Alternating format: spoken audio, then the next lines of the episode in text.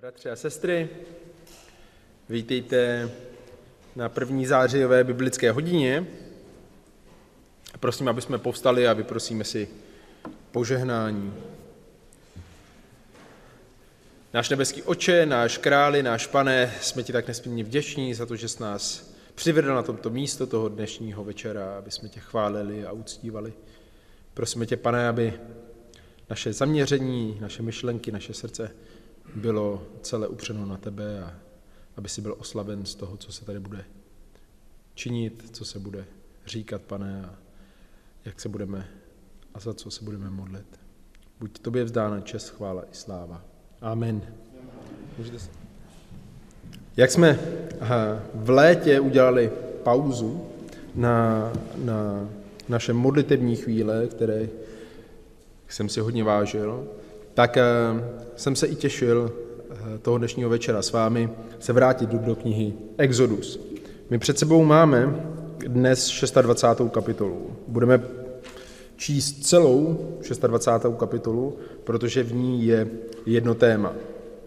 Protože je to dlouhý úsek, tak eh, nemusíte vstávat, ale já ho budu číst z překladu eh, studijního. Budeme číst tedy z knihy Exodu, 26. kapitolu, 1. až 37. verš.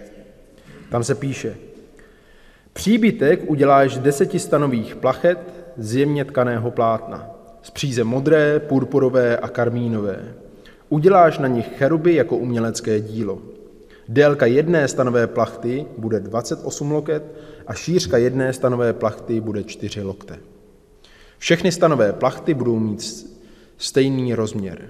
Pět stanových plachet bude spojeno jedna k druhé a dalších pět stanových plachet bude spojeno jedna k druhé. Uděláš poutka z modré příze na okraji jedné stanové plachty na konci jednoho spojeného kusu a stejně to uděláš na okraji poslední stanové plachty na spojeném kusu druhém. 50 poutek uděláš na stanové plachtě jedné a 50 poutek uděláš na konci stanové plachty, které budou na druhém spojeném kusu. Poutka budou jedno proti druhému. Uděláš 50 zlatých sponek a spojíš stanové plachty sponkami jednu k druhé. Takže z toho bude jeden příbytek. Uděláš stanové plachty z kozí srsti pro stan nad příbytkem uděláš 11 stanových, uděláš 11 takových stanových plachet. Délka jedné stanové plachty bude 30 loket a šířka jedné stanové plachty bude 4 lokte. 11 stanových plachet bude mít stejný rozměr. Spojíš pět stanových plachet zvlášť a šest stanových plachet zvlášť. Šestou stanovou plachtu vepředu. Před stanem zdvojíš. Uděláš 50 poutek na okraji jedné stanové plachty, té poslední u jednoho spojeného kusu a 50 poutek na okraji stanové plachty u druhého spojeného kusu. Uděláš 50 bronzových sponek a prostrčíš sponky do poutek. Spojíš stan, takže z toho bude jeden celek.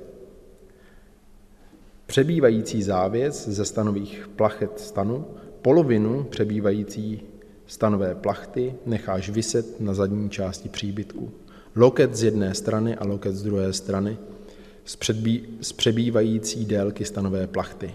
Stan bude vyset přes boky příbytku z jedné i z druhé strany a zakrývat ho. Uděláš pro stan také přikrývku z načerveno zbarvených beraných kůží a nahoru přikrývku z tachačích kůží. Uděláš pro příbytek spojené desky z akáciového dřeva. Deset loket bude délka desky a deset a půl bude šířka každé desky. Každá deska bude mít dva čepy, jeden spojený s druhým. Tak to uděláš na všech deskách příbytku. Uděláš desky pro příbytek, 20 desek pro stranu jižní na jihu. Také uděláš 40 stříbených podstavců pod těch 20 desek.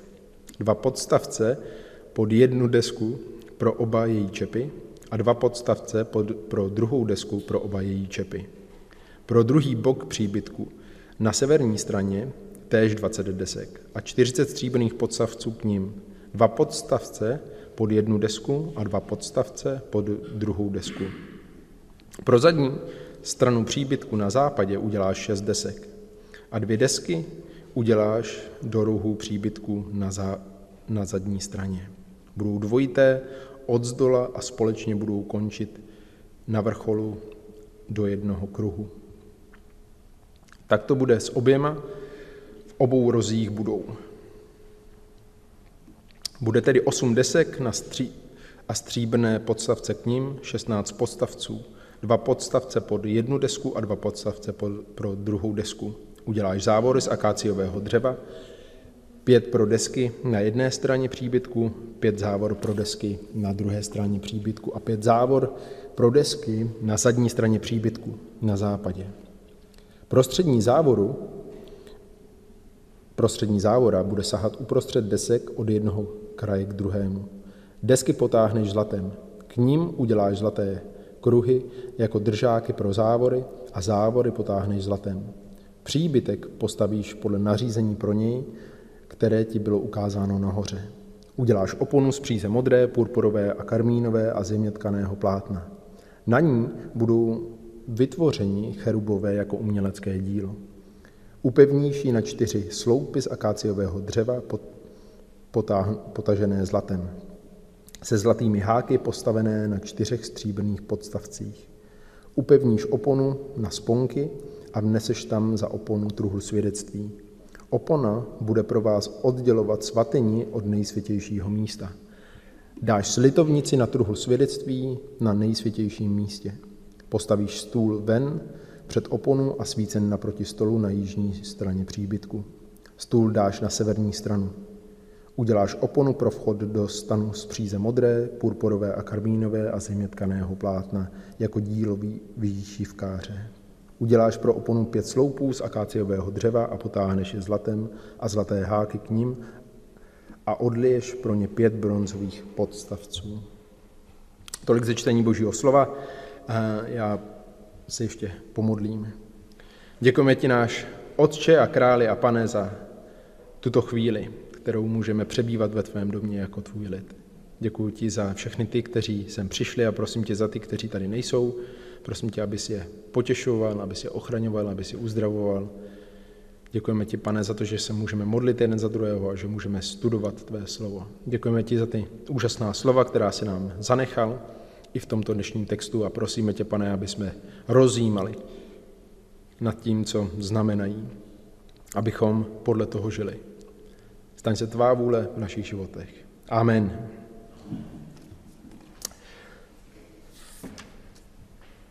Já vím, že to bylo namáhavé čtení, rozumím tomu, ale chtěl bych i na tom dnešním textu ukázat jednu závažnou věc. Celé boží slovo je užitečné. Celé boží slovo nám, nás má něco naučit o, o Pánu Bohu. Ale pro kontext eh, se pojďme trošku vrátit. My vidíme, že od 24. kapitoly Mojžíš je na hoře Sinai. A Bůh mu předává nařízení ohledně věcí, které je potřeba vyrobit. To vše je učiněno, protože Bůh uzavřel s Izraelem smlouvu. A to, to je to zásadní. Protože Bůh uzavřel s Izraelem smlouvu ve 24. kapitole knihy Exodus, proto se všechny ty věci dělají. Protože hospodin je v této chvíli lidem, Bohem Izraele, omlouvám se, Bohem Izraele. A tak jim ukazuje, co? Jestli, pamatujete si, o co popisuje vlastně kapitola 25 až 35?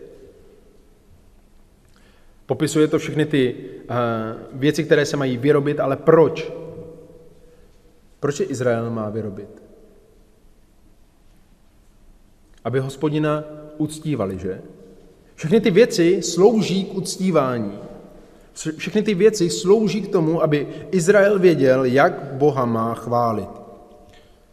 A boží zjevení je základem toho uctívání. A to neplatilo jenom o Izraeli ve starém zákoně, to platí i pro nás dnes.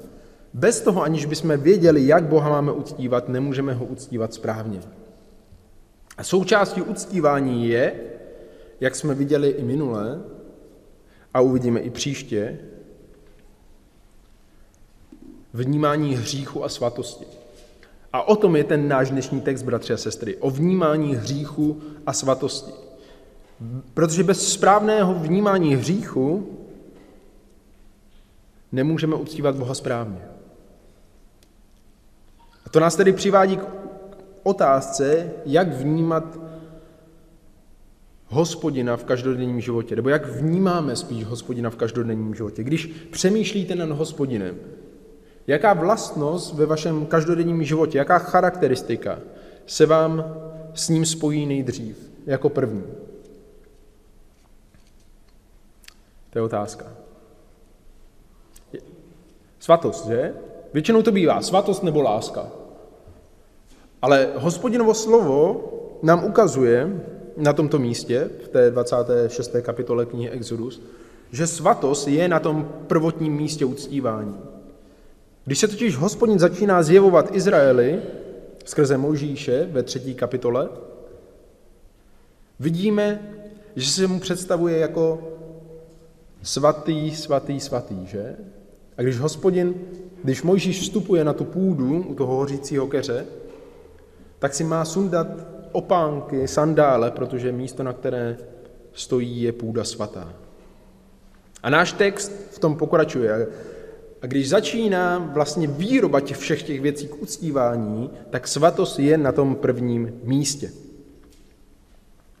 A my dneska uvidíme tři části, eh, které mluví o jednotlivých vrstvách toho stanu, uvidíme kostru toho stanu a uvidíme oponu. Ale všimněme si, než se k tomu dostaneme, že na tomto příkladě eh, Bible je velice dobré si ukázat dvě skutečnosti do našich životů. Tou první, nejdůležitější, je, že Bůh nám dal své slovo, abychom ho skrze něj poznávali. A tak když čteme písmo, které je zlouhavé a možná se nám častokrát zdá i nudné, je tam dáno se specifickým vnímáním. A to specifické vnímání je, aby jsme skrze ně poznávali hospodina. On nám ho dal v kontextu, s významem, který je nám napsán. A to je další věc. My musíme vnímat to, co se nám píše, v celém kontextu. A proto děláme výklad textu, že? Proto neděláme symbolický výklad, nebo nepřinášíme symboliku do těch věcí. Protože problémem se symbolickým výkladem je, a slyšel jsem jich hodně, třeba na tenhle text, je to, že nemám kdo dát limity. Jo. Jak řekneme o něčem, když někdo vykládá biblický text ne doslova, ale, ale obrazně, kdy ně, nějaký obraz je biblický a kdy nějaký obraz biblický není. A musíme si uvědomit, že svatyně je určitý předobraz, a my dneska uvidíme, jaký předobraz, ale je to předobraz pouze toho, co nám písmo dovoluje říct. Jinými slovy, je to předobraz pouze věcí, které písmo specificky s tou svatyní, s tím, s tím stánkem spojuje.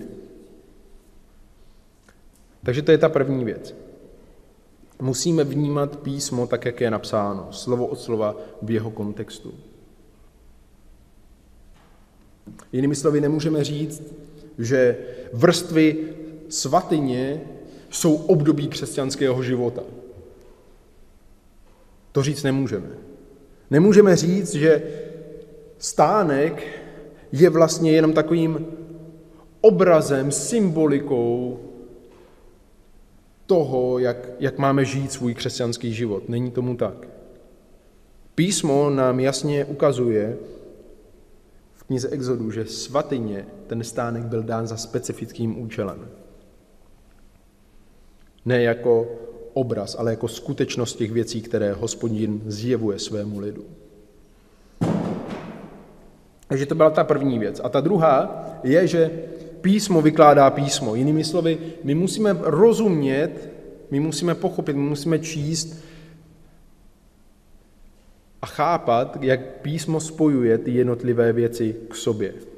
Tak, jak to uvidíme i dnes. Pojďme se podívat na těch prvních 14 veršů, kde jsou ty vrstvy toho stanu.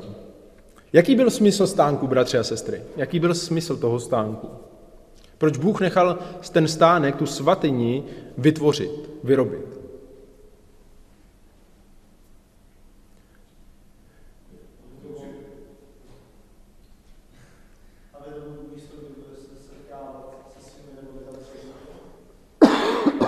Přesně tak.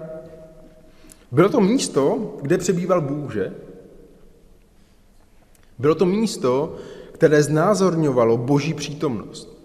A když čteme Exodus 25.8, což jsme četli minule, tak když Bůh hovoří k Mojžíši, tak říká, a ať mi udělají svatyni a budu přebývat uprostřed nich. Jinými slovy, bratři a sestry, stánek společně se vším, co je v něm, měl určitým způsobem navrátit myšlenky lidí k tomu, co bylo na počátku. Co bylo v zahradě Eden.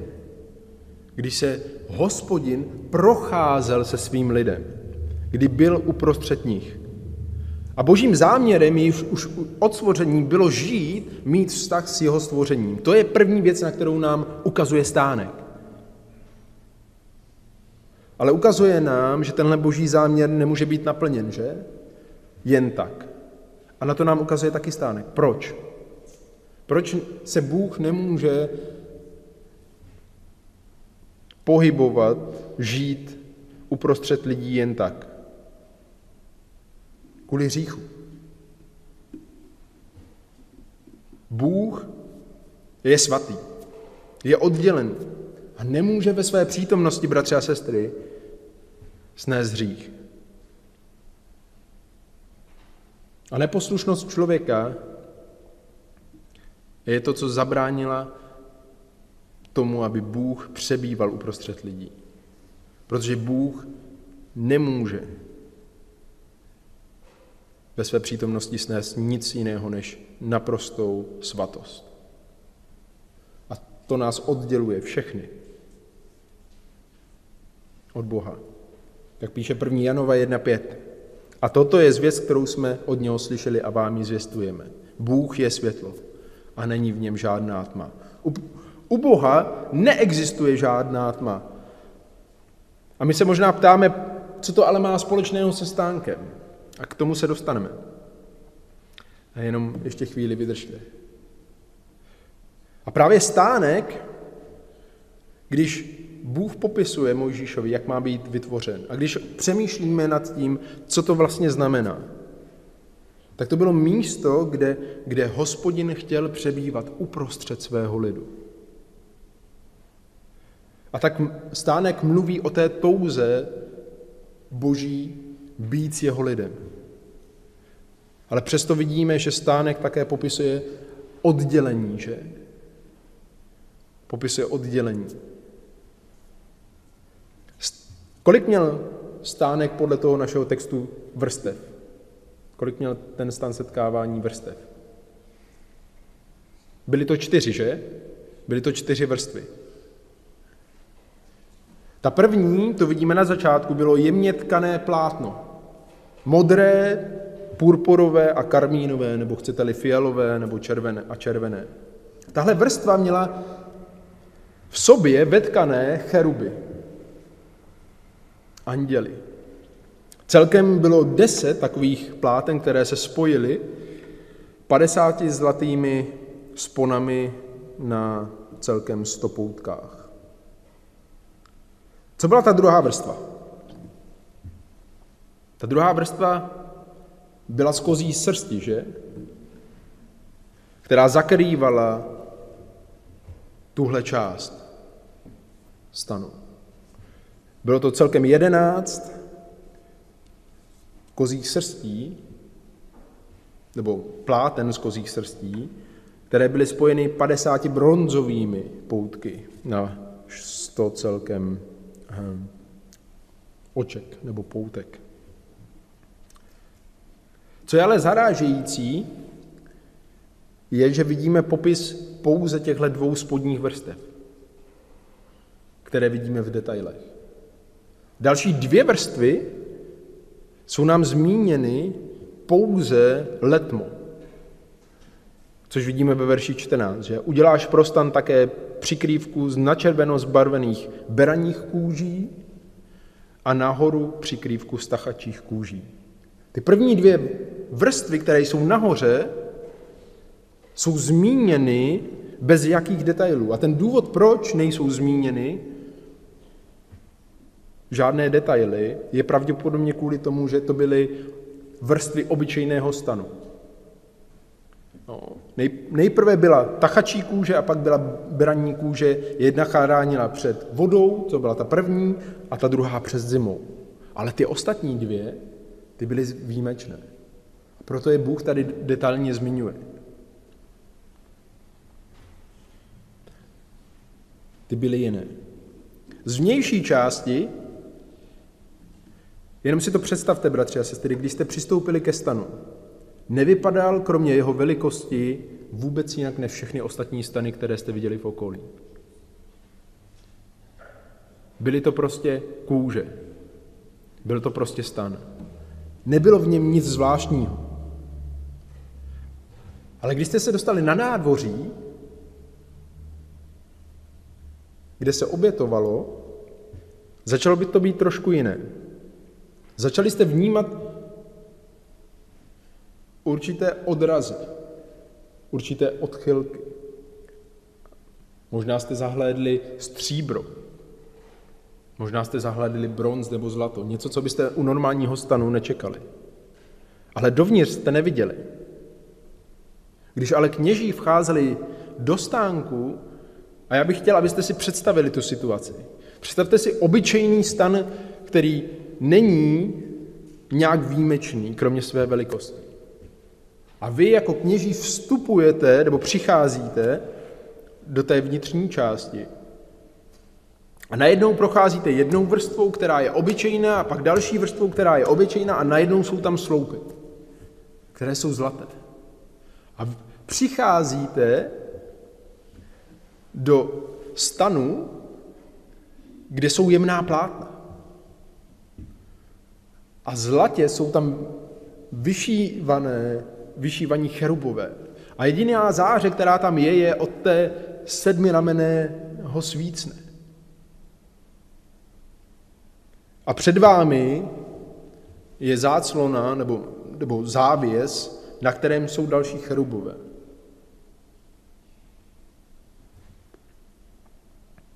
Vidíte zlato, bronz, stříbro. Muselo to vypadat jako nebe. To byl ten záměr. Ti cherubové značili nebeský zástup. A když člověk vstoupil do toho stanu, tak z toho obyčejného života, z toho stanu, který nevypadal vůbec jinak, najednou vstupoval do místa, kde byl Bůh.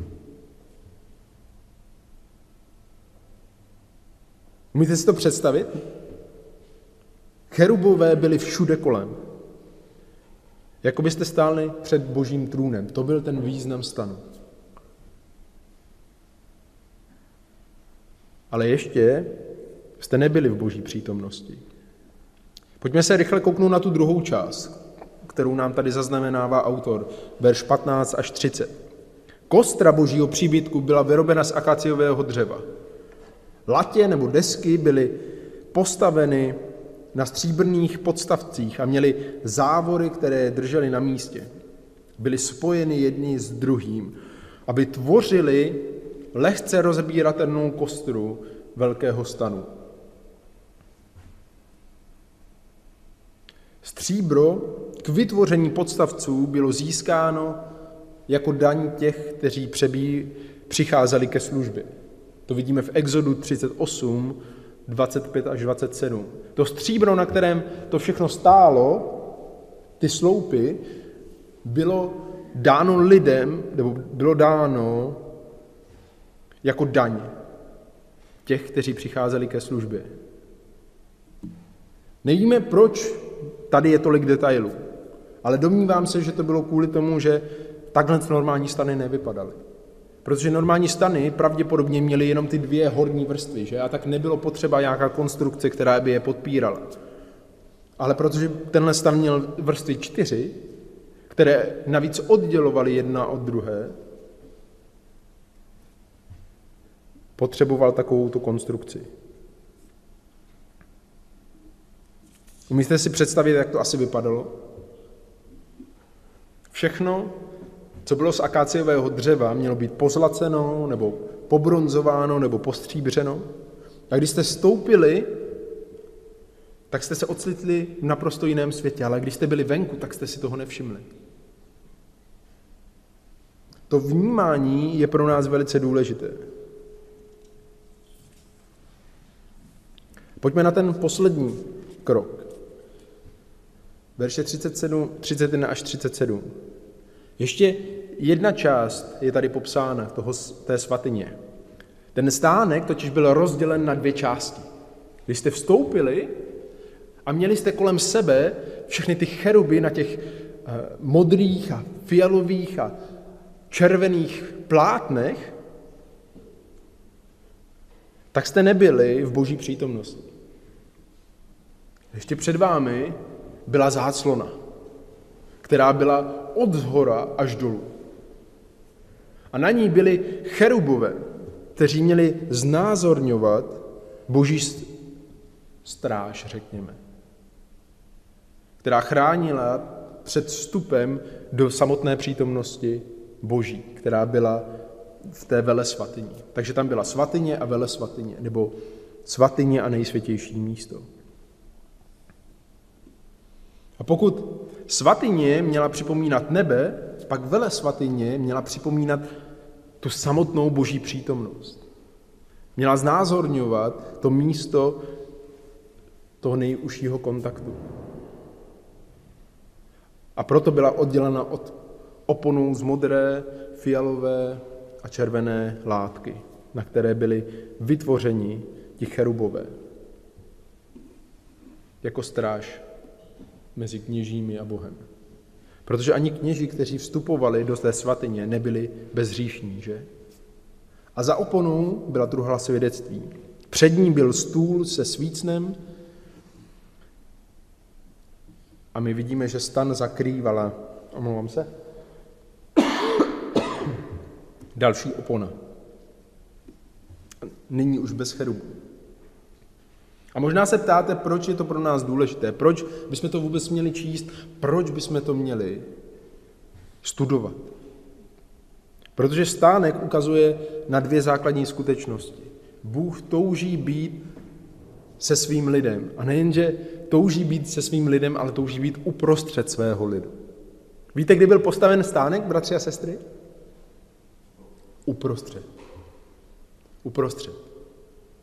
Když Izrael měl jít někam, nebo když se vydával do bitvy, tak byli rozděleni na čtyři trojice kmenů. Ale stan byl uprostřed toho všeho. Takže to je ta první skutečnost. Ale ta druhá skutečnost, kterou nám stan připomíná, kterou nám svatyně připomíná, a nejen svatyně, ale také uh, ta opona, je, že k Bohu se nedá přiblížit.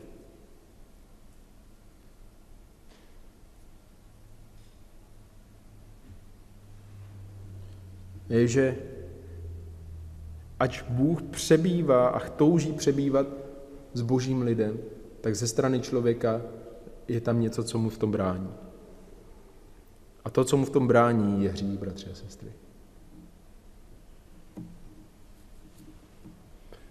Nejen hranice kolem stánku, my, my to uvidíme později, že tam ten stánek nebyl v blízkosti dalších stánků, ale že, že tam byla hranice, která obklopovala celé to území, to byla první zábrana, ale i vlastní stan.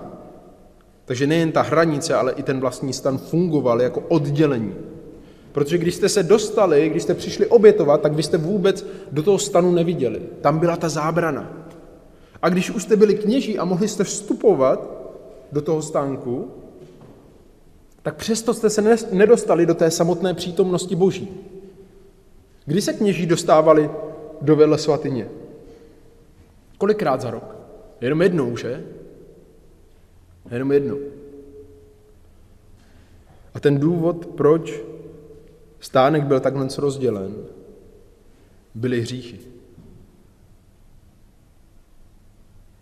Ale my vidíme, že Bůh nikdy nepřestal toužit po tom, aby se to stvoření navrátilo do té původní podoby. Že? A proto posílá Pána Ježíše Krista. A tady je to spojitost. Tady je ten důvod, proč je pro nás důležité rozumět a číst a žasnout nad tím, jak to Bůh všechno nechal zapsat.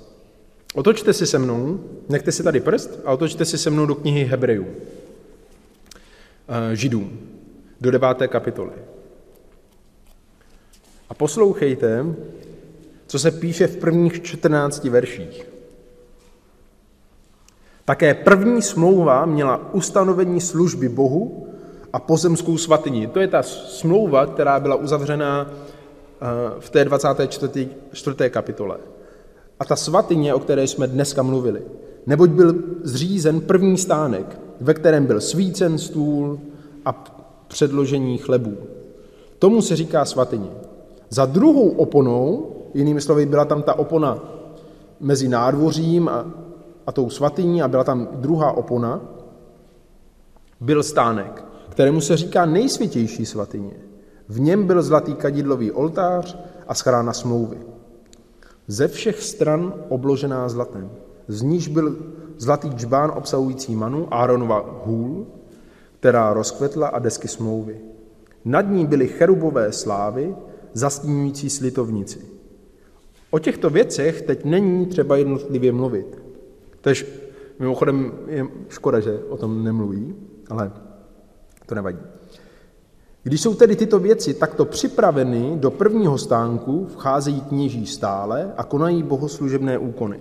Avšak do druhého jen jednou za rok vchází sám velekněz, a to ne bez krve, kterou obětuje za sebe i za navědomosti lidu. Tím Duch Svatý ukazuje, že ještě není zjevná cesta do svatyně, dokud stojí první stánek, který je obrazem přítomného času.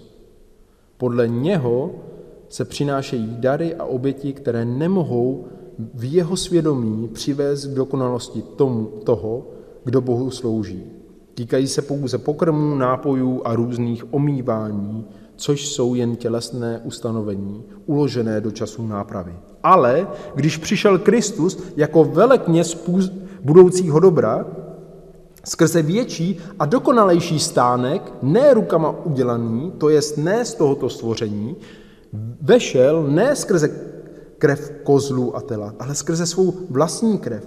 Jednou provždy do svatyně, když získal věčné vykoupení. Jestliže totiž krev kozlů a bíků a popel z jalovic kropením posvěcuje znečištěné k čistotě těla, čím víc krev Krista, který skrze věčného ducha sebe samého obětoval neposkvrněného Bohu očistí naše svědomí od mrtvých skutků k službě živému Bohu. To je vysvětlení. Bůh dal stánek. Ano, dal. Ale bylo tam oddělení, že? Protože byl hřích lidu. Ale protože pořád toužil být se svým lidem, tak poslal Krista.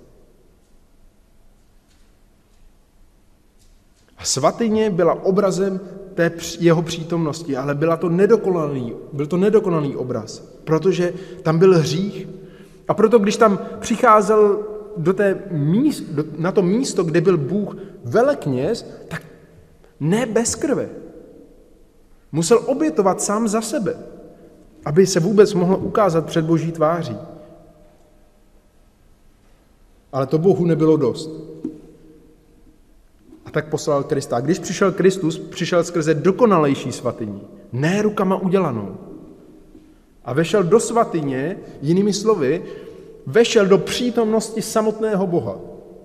Jednou provždy. Ne skrze krev kozlů a tela, ale skrze svou vlastní krev. A proto, bratři a sestry, nám získal smíření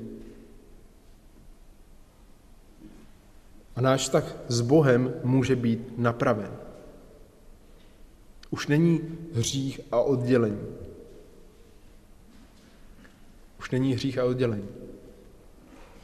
Jak píše Matouš 27.51. A hle, opona se roztrhla vedví, od zhora až dolů. A země se zatřásla a skály se roztrhly. Když přemýšlíme, bratři a sestry, o uctívání, tak musíme vnímat, že uctívání je vyjádření toho, jak moc jsme Bohu vděční za to, co pro nás udělal, že? A k tomu je potřeba uvědomit si, kdo je On a kdo jsme my. Bůh, který nechal udělat úžasný stánek ze zlata, stříbra, proto aby mohl přebývat uprostřed svého lidu, stejně musel mít zábrany kvůli hříchu svého lidu. A tak poslal lepší stánek a poslal lepšího velekněze. A roztrhl tu oponu. A zaplatil vlastní krví, abychom my mohli přistupovat do boží přítomnosti. Stánek byl obrazem těchto skutečností. Byl obrazem boží touhy být s jeho lidem a byl obrazem hříchu. A moje otázka je, jak se na to dnes, toho dnešního večera, ve vztahu s Bohem ty. Jsi od něj oddělen a nemůžeš přistoupovat do jeho přítomnosti kvůli svému hříchu. Protože Bůh je neměný a nestrpí ve svém přítomnosti hřích. A nebo máš volný přístup. Nejen do svatyně, ale do vele svatyně. Ne do té pozemské, ale do té nebeské. Protože tvým pánem je Kristus, ten jediný dokonalý beránek. Bůh se nikdy nemění. On nestrpí hřích. Když se podíváte na stánek, tak jak se o něm píše v knize Exodus, tak vidíme, kolik námahy, úsilí a bohatství lidé vyprodukovali k tomu, aby mohli mít letmý, nedokonalý přístup k boží přítomnosti. Ale Kristova láska, Kristova milost nás přivádí až k němu. Beze strachu. Víte, co se dělo s veleknězi, když vycházeli do té svatyně svatých? Co měli uh, na nohou? Co měli, co měli uh, přivázané? Byly to rolničky, že? Rolničky. Víte proč? Protože když se Bohu něco nelíbilo, tak je zabil. A když ty rolničky přestaly uh, vydávat zvuk, tak oni měli kolem kotníků ještě jednu věc, a to bylo lano. Aby je mohli vytáhnout mrtvé ven. A oni tam nevcházeli s radostí. Oni tam vcházeli se strachem. Ale skrze Krista, bratři a sestry, my můžeme přicházet s radostí. Skrze Krista my nepotřebujeme mít strach. A jak si na tom ty? Jednoho z dne se každý z nás postavíme do boží přítomnosti. Každý z nás bude souzen. Budeš mít strach? Moje touha je, aby nikdo z nás neměl, protože se budeme spolehat na Kristovu oběť, na jeho krev, na jeho vykoupení a na jeho stání před Boží přítomností. A já vím, že ty věci nejsou lehké na pochopení, že to jsou složité texty, ale chci, aby jsme viděli tu nádheru toho, jak to Bůh všechno dává dohromady. Jak zjevuje tu touhu, která je stejná po celou věčnost. Být s jeho lidem. A proto jsme stvořeni. A tak to je pro mě radost, když vidím, jak Bůh tyhle obrazy, ať byly složité, ať byly poskvrněné hříchem, dal k tomu, aby mohl být se svým lidem. A jak úžasné je to nyní, když Bůh dal daleko krásnější, daleko dokonalejší možnost být s ním. Tak moje otázka pro tebe je, jestli jsi s ním. Pokud ho znáš, jsi s ním. Je on tím, na které ho myslíš? Je on ten, před kterým žiješ každý svůj den, jako bys byl ve svatyni svatých. Víte, bratři a sestry, když jsme uvěřili, dostali jsme Ducha Svatého. Ale před ním se už nemůžeme schovat. Už není možnost, aby jsme ho někde nechali a šli si po svých. Každou jednu vteřinu jsme ve svatyni svatých. Jak žijeme? Na co myslíme? A mění tahle perspektiva naše životy. Koukněte se, jak moc Bůh vynaložil úsilí k tomu, aby ukázal, jak závažný je hřích v tom oddělení. A proto jsme vybízeni, že aby jsme byli svatí, protože On je svatý. A tak když přicházíme, když jsme v té boží přítomnosti každý den skrze Krista našeho Pána, vžijeme naše životy v posvěcení, aby On mohl být oslaven na všem, co děláme. Amen.